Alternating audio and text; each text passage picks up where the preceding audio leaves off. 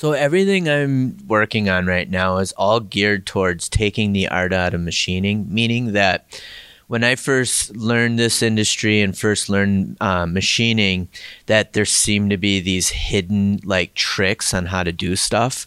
And one person in the shop, one person in the state, one person in the country would know how to do this one special thing.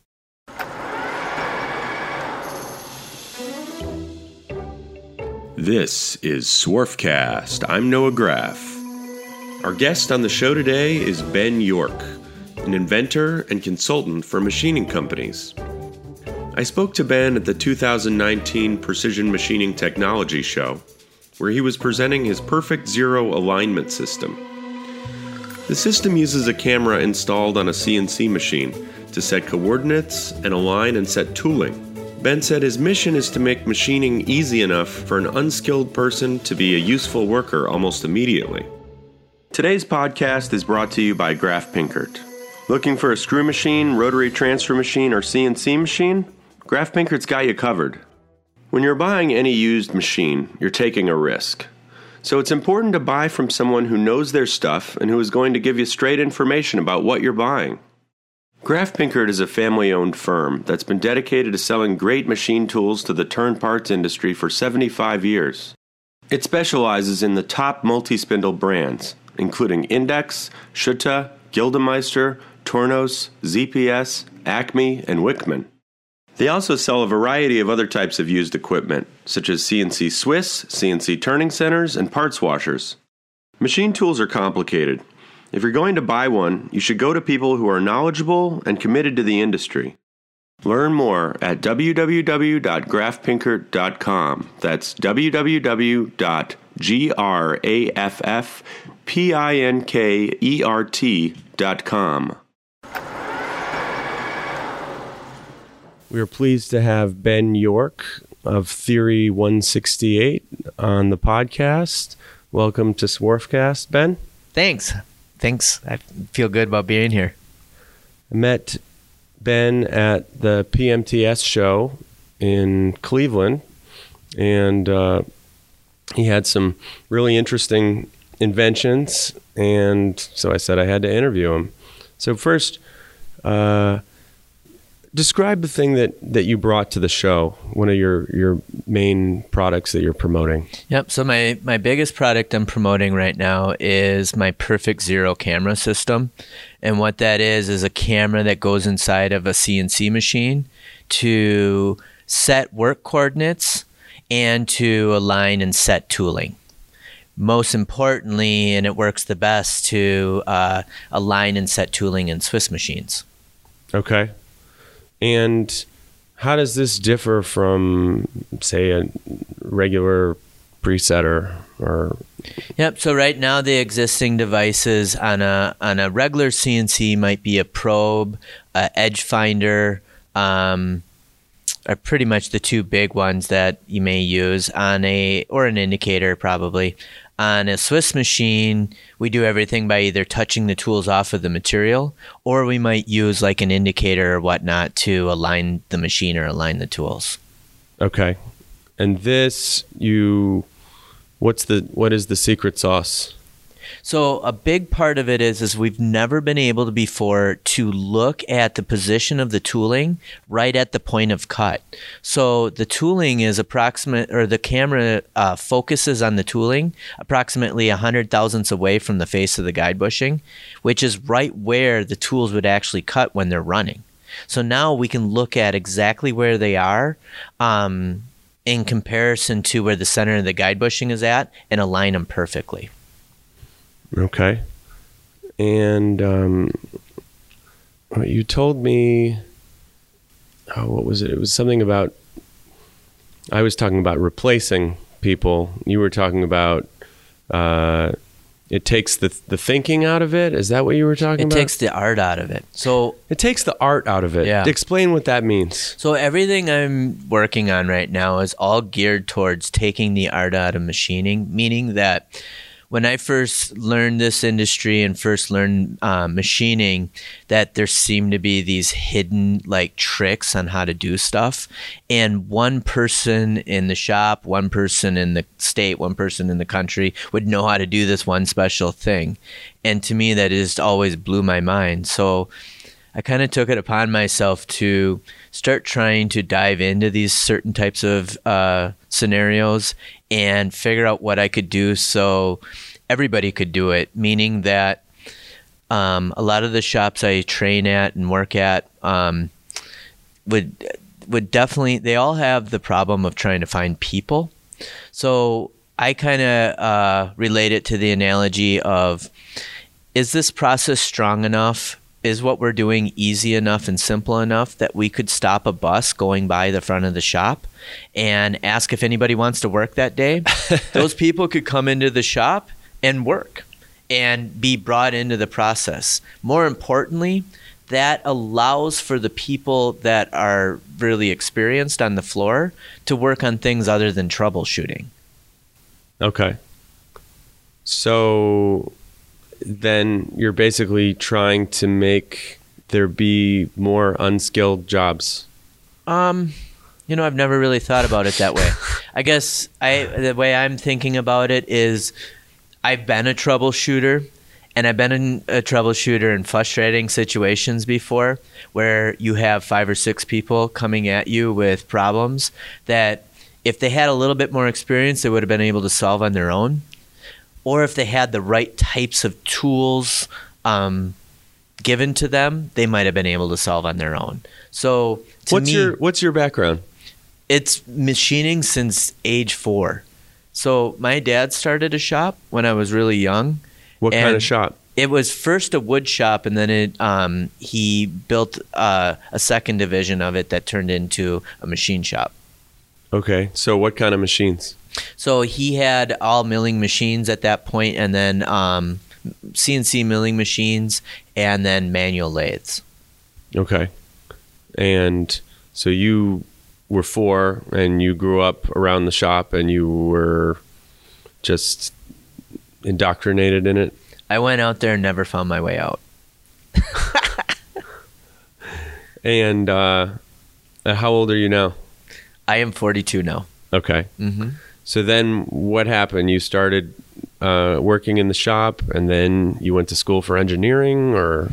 So I, I worked in the shop and uh, had some other jobs uh, along the way. But um, then when I turned 18, I went to machine, got my machine tool degree in Madison, Wisconsin. Love it. That's yeah. where I went to school. Oh, nice. Way cool.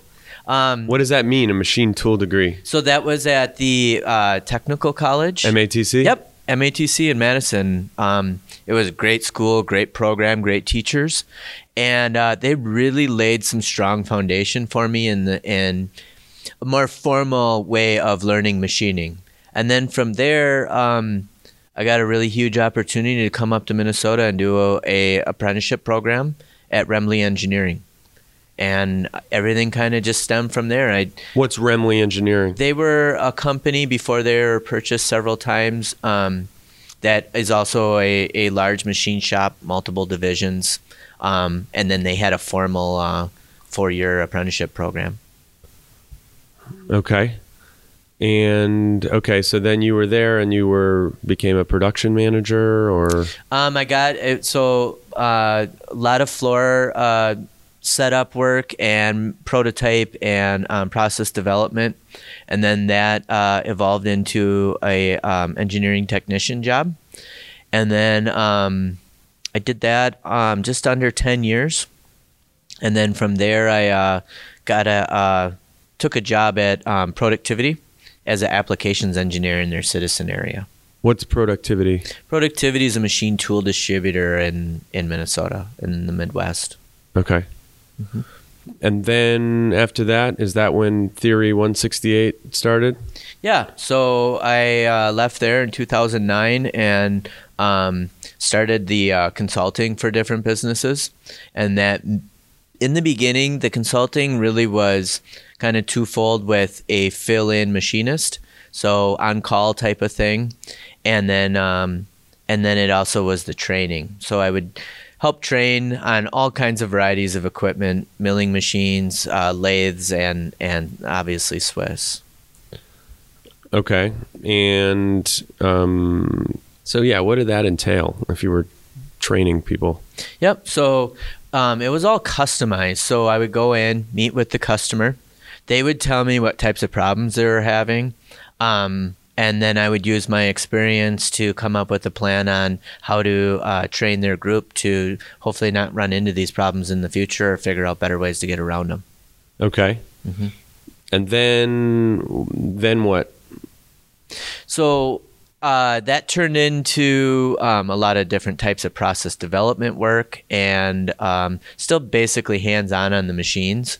And around 2014, 2016, um, I really had a a push uh, to um, start developing all the products that I wanted to develop. And I had a pretty big list of them that I wanted to work on. And I started really spending some time on researching what would be the best place to start at. And um, originally, I started with ejectors for the subspindles of, of Swiss machines. Okay. hmm And I kind of thought, because that was always something I wanted to purchase when I was in engineering, and um, I could never find them. Nobody ever made them or sold them. So I thought that would be the fuel for my business. So what did you do with the ejectors? Uh, I didn't sell a whole lot of them. so what it turned into is a really big business learning experience. And I spent a lot of money on inventory and building up the product and try to market it on my own. And it didn't go anywhere. And I quickly started getting the understanding that um, I should probably work uh, on my next dream. What's the next dream? The next dream uh, was a couple different things, but it ended up uh, being the camera was the next thing that really started evolving and um, that I was able to pursue, and it just started unfolding in front of me. All the pieces were coming together, um, and um, it it it uh, became real that I can make this work. So when you started inventing this, what I'm trying to visualize this. Are you on your your like your living room floor and you are at a workbench and then you just take out a camera and you well you constructed this like mini Swiss machine which we can show in a video. Mm-hmm.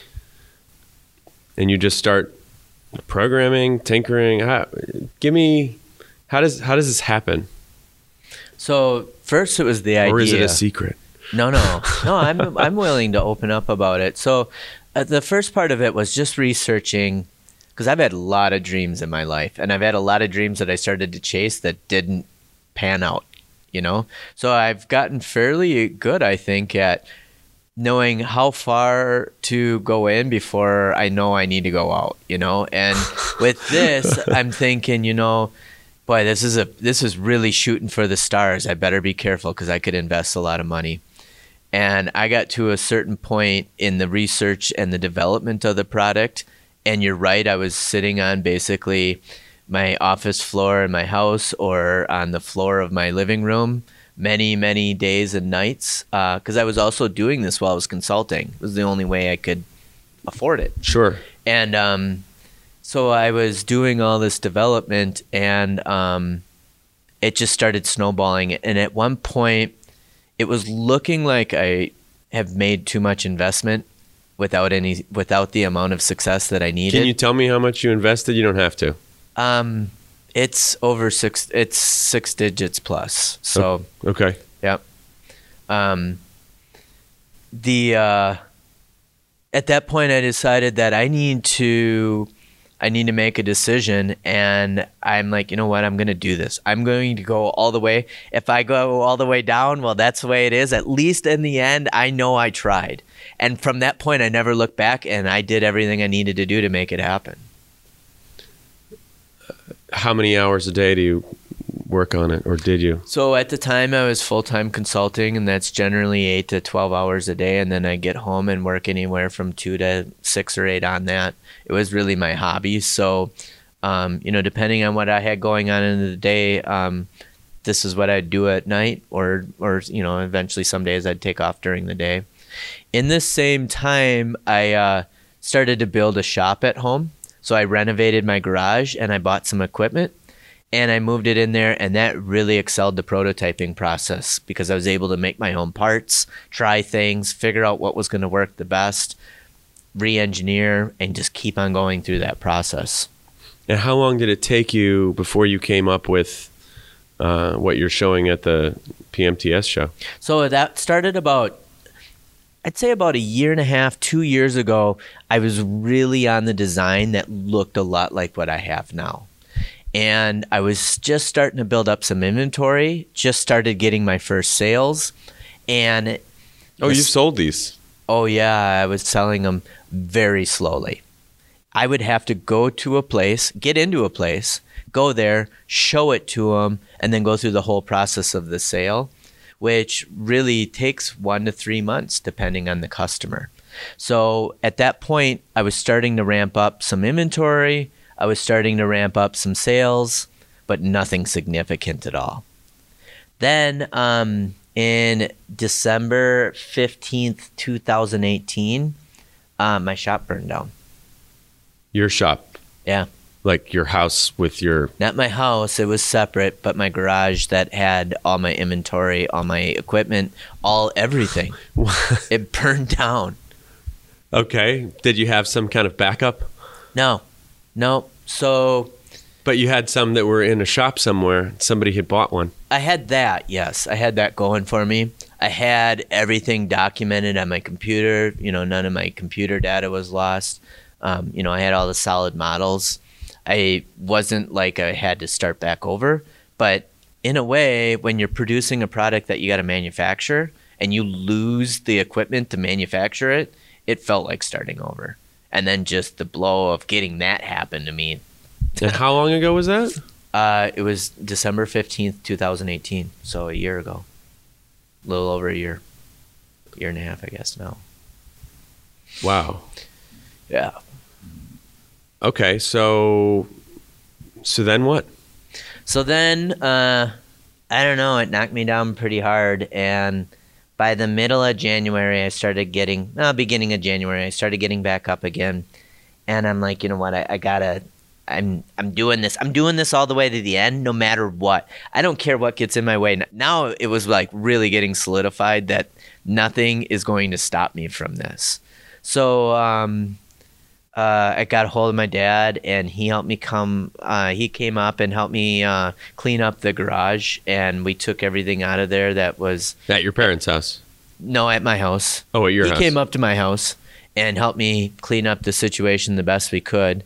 And um, at the same time, I started uh, redesigning everything. And so the fire caused you to redesign everything. Yes. Yep. So I wow. redesigned it all, and so the fire is partly uh, is a good thing in the end. Yeah, looking back at it, for one, it solidified that I'm not turning around. You know, I think if if anything else, that was the biggest benefit. Second was part of that turning around and getting back on my feet.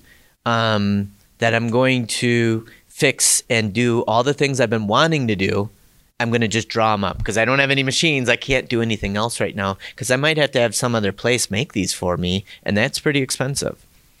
And um, between those two things, uh, that got me really close to what you see today. It virtually looks the same. Wow. After that, I uh, I contacted uh, somebody I was a customer that I was doing work with in Upper Minnesota and I went up there for several weeks and made all the first sets of parts, the first run of, of what I have today. Listeners, do you have an idea for a future episode of Swarfcast? Or is your company interested in advertising on the Swarfcast podcast? If so, please send us an email at swarfcastpodcast at gmail.com. That's swarfcastpodcast at gmail.com. And um, and then what you you're in the Gen Swiss booth, the Genevieve Swiss Yes. booth. So did you know those guys or I've known of them for many years because I've used them being in the Swiss industry. Always liked their products, always thought they're innovative. Thought at times maybe they might even be a competitor of mine.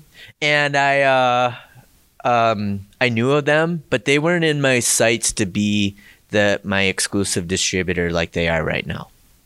So at that point, I was still doing this all on my own. So now I'm running into a new problem where to actually sell this product, I really need to be a full time salesperson and a manufacturer and a business owner. And it was starting to be a lot to do. it sounds impossible? Not impossible, but but not not intelligent.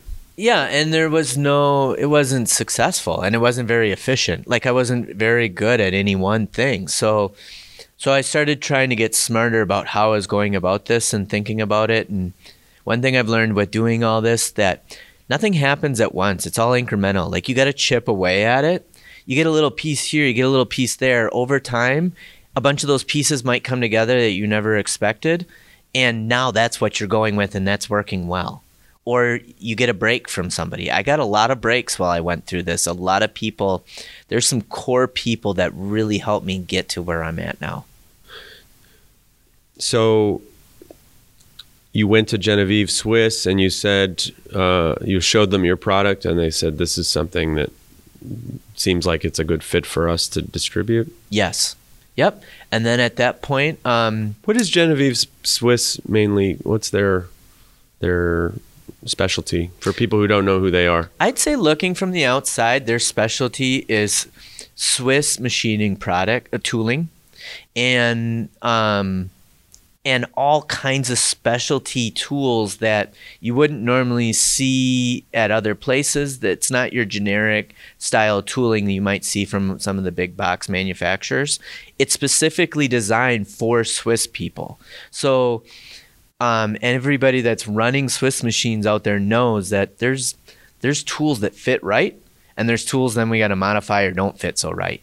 Gen Swiss tools they fit right, and they're really geared towards setup reduction. Like everything they got, if you really look at it closely, it's geared towards reducing your setup time. Which is what you're all about. It's what I'm all about. So it seemed like a really good fit for me. From there, um, they invited me to go to PM or uh, IMTS in Chicago last fall, and it just exploded from there. last fall. And so how many of these have you sold? Um, over three digits, three digits plus. Let's put it that way. And how much do they cost? Um, for the standard kit, which is our half inch or 12 millimeter kit, um, that is just under $5,000. And basically, that entails everything you need to uh, check and align and set tools on the guide bushing and on the sub spindle in a Swiss machine. So it includes like the computer that's got the software on it. It includes the box to put everything in, all the cords, and it even has a service tray that I'm pretty excited about that you can move right up to the machine and adjust to the height to put the computer on. Which is pretty doesn't seem that significant, but it's pretty key when you're using it to get everything at the right eye level and to be able to use it efficiently. Okay, and for the listeners, we're going to have uh, a video or two on the site, and you'll be able to see everything he's talking about. Um, you're pretty bullish on uh, the machining business right now. I I'd say I think it's probably the best I've ever seen it from my perspective. I mean, it seems good. There's a lot of enthusiasm at the show. Um, and uh, you plan to ship this. I mean, there really isn't anything like this, right? Correct. Correct. I uh I am the only one that I know of that has a visual system that can go into a Swiss machine and look at the tools at the point of cut. We also have a new software update that allows for um, setup validation, meaning that we have a way that we take a picture of the tool what after you set it in the proper spot we tie the position of the machine to that tool. We timestamp when it happened to the operator that did it and put it all in a PDF so we can look at it at a future date. We've never been able to take it to that level before. And is this only for Swiss machines or can you adopt this for everything? You could adopt this for everything. There's a bigger plan here that I'm working on that I'm going to be launching soon that will all tie into my my bigger vision of what this was a piece of. What's the bigger vision? Or you or you have we'll to keep it keep Tool that Life. It's called Tool Life, and what it is is it's a software that pulls all kinds of different aspects together like we've never have before. anything else you want to talk about or it sounds sounds like this is the that that sounds like the the master plan It is so that's everything to this date today. I've got a lot of new things coming out. Um, I'd like to invite people to hopefully this podcast in the future we could do more. It'd be fun that we could do something new in the future every time I got something new because I'm not working on things that I feel that aren't revolutionary. And there's certain things from the understanding of what I've seen in the industry that I feel that there's ways that we can make this easier and less a lot less frustrating. Because dang, when it comes down to it, Swiss machining can be frustrating sometimes. okay so you've been a consultant what are you what are the other things that you see um, as big innovations and or huge frustrations as well So maybe starting with the frustrations, I think the biggest thing is is when we work on things and they work one time and they don't work another. Okay? So unfortunately with machining, it's a variable process. Be, it's uh, right out of the gate, it's a variable process, which at that point everything's constantly changing. Well, then we get in the machine shop and from machine to machine things can change from operator to operator from setup to setup and um, everything i'm working on is geared towards trying to make that better which in the big picture kind of stems from the name the theory 168 which is yeah why do you call it theory 168 I spent. That's a great question. I'm glad you asked me. I spent six months on coming up with that name. I worked. I worked so hard on coming up with that name, and part of it, the first part is theory, and that stems from Theory X, which is a management style where you believe in getting the information from the ground up in your company to grow your company. So you're asking the people that mop the floor about what they think. And one thing I've seen in a lot in industry is there's not enough upper management that gathers information from the from the operation level. The operation level truly knows what's going on from the technical side of the business. if you have good people that care um, anybody that's willing to give information, it's worth looking into that information, not putting any value on them or not.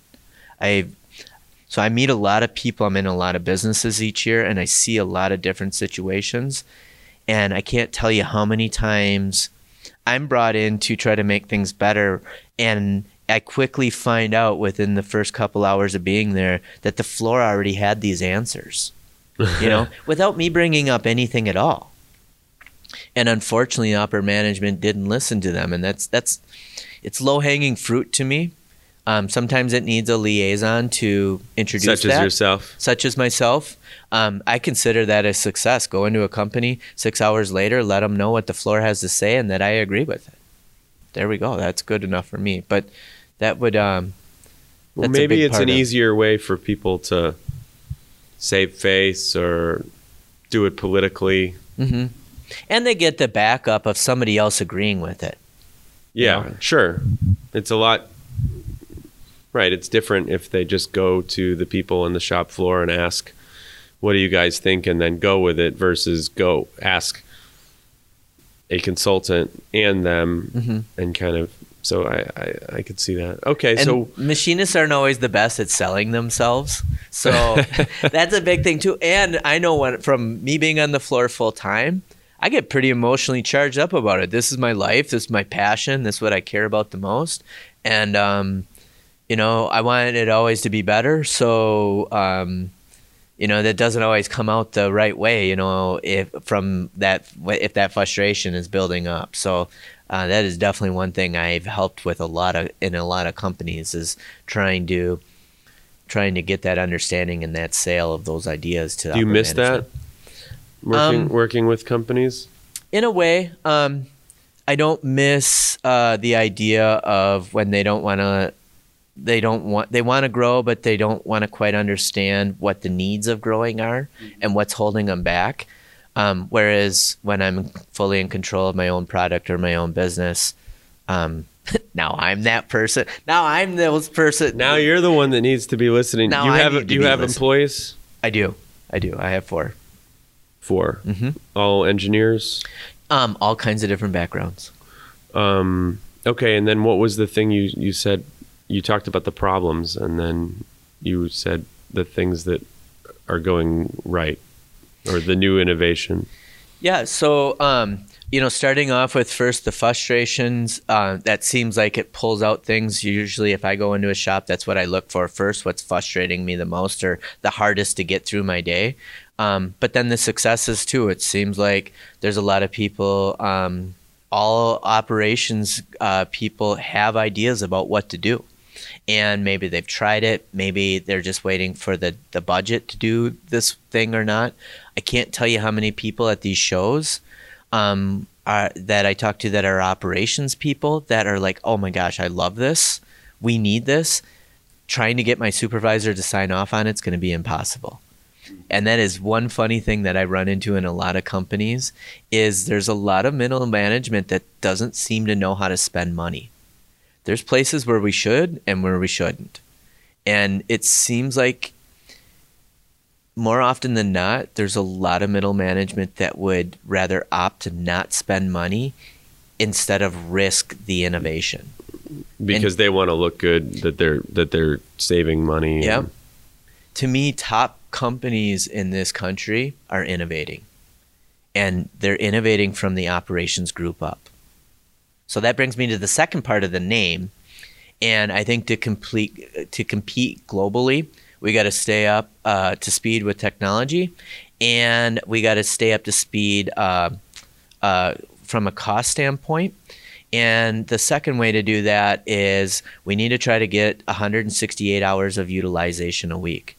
It's so funny. I look at these places that are measuring utilization at a 40 hour work week. We have 168 hours a week, seven times 24. Mhm. And that's the second part of my name. So 3168. you need to be uh, 168 hours a week. We need to be innovative. We need to have the machinery running 168 hours a week. It's capable of it. Now, are we willing to make the investment to, to have that happen? Interesting. I like that. Mm-hmm. We can't go. We can't get outside of that. So that's one. That's like a. That's a constraint that we'll never be able to break. So up till this point, the constraint at a lot of companies was 40 to 80 hours a week. Well, that's not true. We have 168 is really truly the constraint, but we can't breach that. So now we've reached a limit. To me, efficiency should be based off of that. Awesome. Thank you, Ben. Yeah, thank you.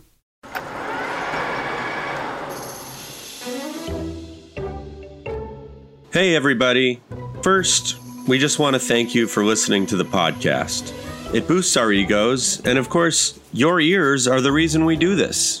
But it would be great if you could subscribe and leave a review, as it'll help other people discover it. Talk to you soon.